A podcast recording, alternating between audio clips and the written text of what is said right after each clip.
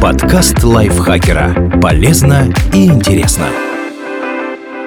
Всем привет! Вы слушаете подкаст лайфхакера. Короткие лекции о продуктивности, мотивации, отношениях, здоровье, обо всем, что делает вашу жизнь легче и проще. Меня зовут Екатерина Тюрина, и сегодня я расскажу вам, что нужно знать о периодонтите.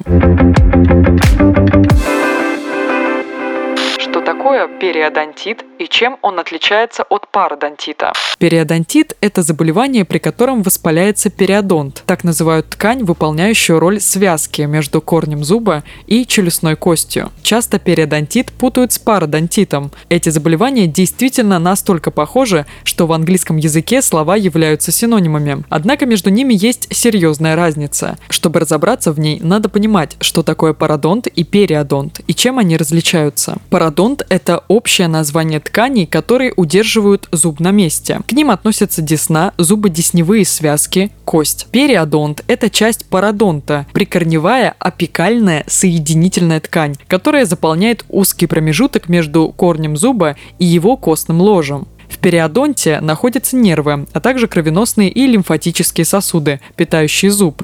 При пародонтите, то есть воспалении пародонта, чаще всего страдает десна, поэтому это заболевание нередко называют болезнью десен. Если пародонтит не лечить, то воспаление десневой ткани может затронуть и апикальную соединительную ткань, то есть из этой патологии разовьется периодонтит. Но это не единственная и далеко не основная причина воспаления периодонта.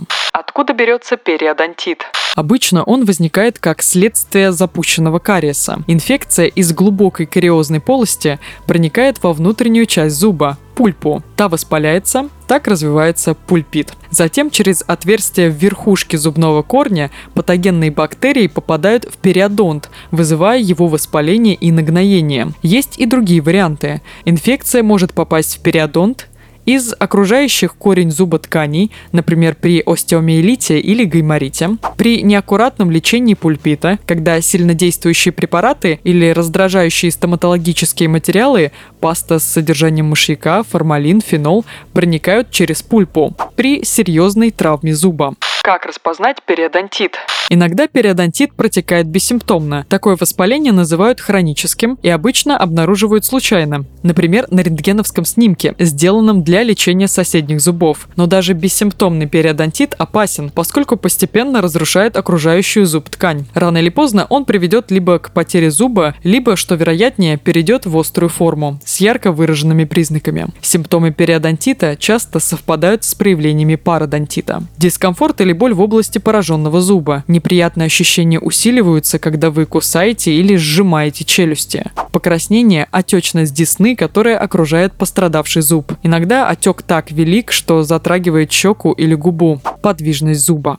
Что делать при подозрении на периодонтит? Не терпите зубную боль и даже дискомфорт, если он стал регулярным. Важно как можно быстрее проконсультироваться со стоматологом. Чем раньше вы начнете лечение, тем больше шансов, что удастся сохранить зуб. Медик расспросит вас о симптомах, осмотрит проблемный участок десны. Скорее всего, предложит сделать рентген. Это наиболее эффективный способ выяснить, как себя чувствует корень зуба. Затем дантист поставит точный диагноз и в зависимости от него начнет лечение.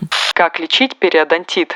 Лечением воспаления занимается стоматолог-эндодонтист. Специалист оценит, как сильно пострадал периодонт и корень зуба, и примет решение, можно ли восстановить пораженные ткани. Избавиться от периодонтита сложно. Не исключено, что вам придется приходить к дантисту несколько раз. Для начала стоматолог попробует вылечить корневой канал. Врач удалит инфицированную ткань, а затем введет внутрь зуба противовоспалительные и антибактериальные средства. Возможно, понадобится менять лекарства, чтобы наверняка избавиться от инфекции. Если это не поможет и воспаление будет продолжаться, потребуется эпикоэктомия. Так называют небольшую хирургическую процедуру, во время которой эндодонтист вскрывает десну и удаляет верхушку корня зуба, а также другую инфицированную ткань. Затем кончик корня закрывается пломбой.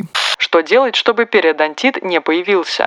Иногда воспаление периодонта предотвратить нельзя. Например, вы вряд ли сможете уберечься от случайной травмы, но защитить себя от основных причин периодонтита, кариеса и пульпита вполне возможно.